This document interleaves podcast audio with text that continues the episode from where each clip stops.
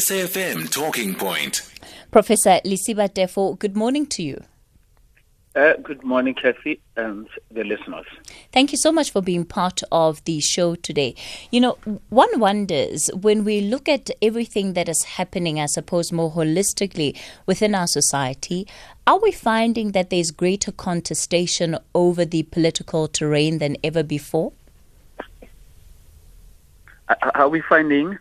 That there's greater contestation over the political terrain, or is there just an impression of that being the case?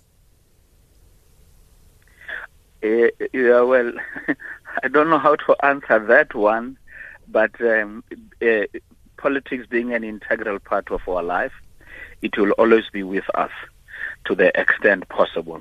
How it impacts on our lives, how we engage, and who we put in space to preside over matters of state is what would make or break a state, especially a modern nation state. When we look at the developments in particular within the ANC and just looking at what has been said in the last couple of weeks, we had the UDM leader saying we need an interim government being put in charge, while um, you know the ANC is effectively given time to get its house in order. Is that where we are? Is there a level of control, or is is the ANC imploding? Well, well, uh, look, I, I appreciate, I understand and appreciate Holomisa's frustration. Okay and he's not alone. Many share share that. But maybe, maybe, indeed, one should really go to the heart of the matter. It is not the ANC for me that is a problem. Mm. It is the electorate. They keep asking for more of the same, yet at the same time they moan and groan about the ANC. So, when some people say perhaps there is something with the psyche of a black man at one level, I tend to agree with that thinking. That you keep voting for Mugabe even at 93 years, and you say, This is the man we want, and the state has collapsed. You are running away from your own country to go and help destroy South Africa and neighboring states. But when it's election time, you go for the same thing. Surely we must pause and begin to ask ourselves, where do we get it wrong? Maybe it's no longer about the political leadership is about the electorate themselves. They are themselves to blame where to, for us to find ourselves where we are. And I dare, I dare you and say tomorrow, if we're to go to the elections, the ANC will still win and the people will still moan and groan, march, dance and toy toy against the ANC. Then somewhere something is not right. Is it wrong for the electorate to vote for the ANC and still have higher expectations of the party? Well, it, it, it is their choice, by the way. It's their democratic mm. right to mm. choose the party they want. But the problem I have is when they complain about the ANC. You can't ask for more of the same, and when you are dished that, then you complain. One good example there is a village called Vuwani in Limpopo. They burned 40 schools, destroyed the road infrastructure. And 48 hours thereafter, they went to give the ANC 70% of their vote. That is a research project for students of history and, pro- uh, and politics. So you know, and and again, I, I am I'm, I'm coming back to to to the to a point that was linked to the question that that I asked you earlier, because oftentimes, so I, I don't see the two as being mutually exclusive. I don't see people holding an individual accountable um, being the only option as in if they don't want to hold this person accountable, then they must not then support this person. Can can the two not coexist? That yes, I'm voting for you, but I also want to be able to hold you accountable, and I'm also going to call you out when I feel that you are not living up to the expectations under which I would have given you my vote. You, you are talking to me, Kathy. Mm. The song that I've been singing for the past 15, 20 years.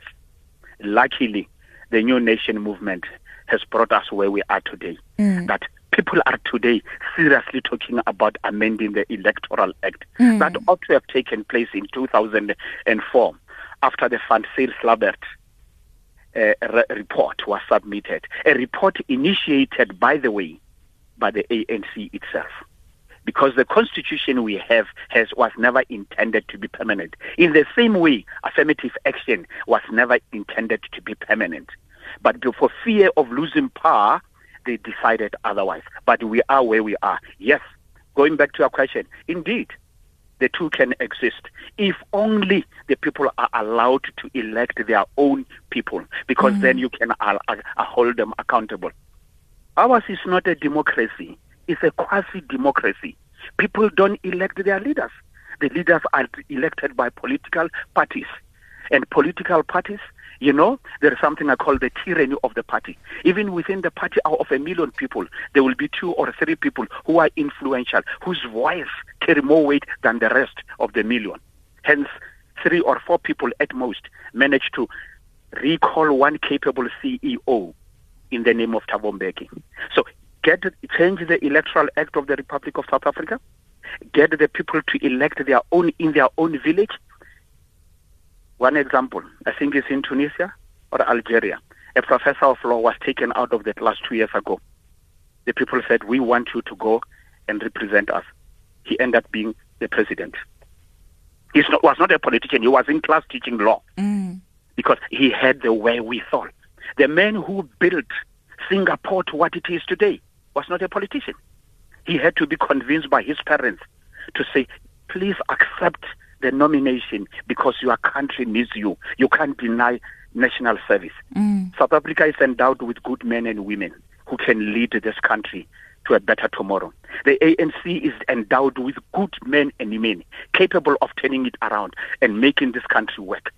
But they've been marginalized, denounced, and renounced. Get the people to elect their own so that they can hold them accountable. You will have a better South Africa. What kind of election cycle are you anticipating for this year's local government elections? Uh, uh, can you explain uh, by cycle you, you mean? As in, what what kind of run are we going to have? Do you anticipate that things will get chaotic as political parties lead up to the actual running of the elections, especially given the fact that the way in which parties run their campaigns is quite different to what it would have been traditionally because of the restrictions around COVID nineteen as well? No, no, I don't. I don't think that will have a, a really a profound impact. Um, um, p- people in Africa, by the way, if I may use that, they don't really. They are not necessarily persuaded by ideas. Mm. They are not necessarily persuaded, right, by by the manifestos. Oftentimes, and I'm talking about Africa, is what is in it for me. Who is there?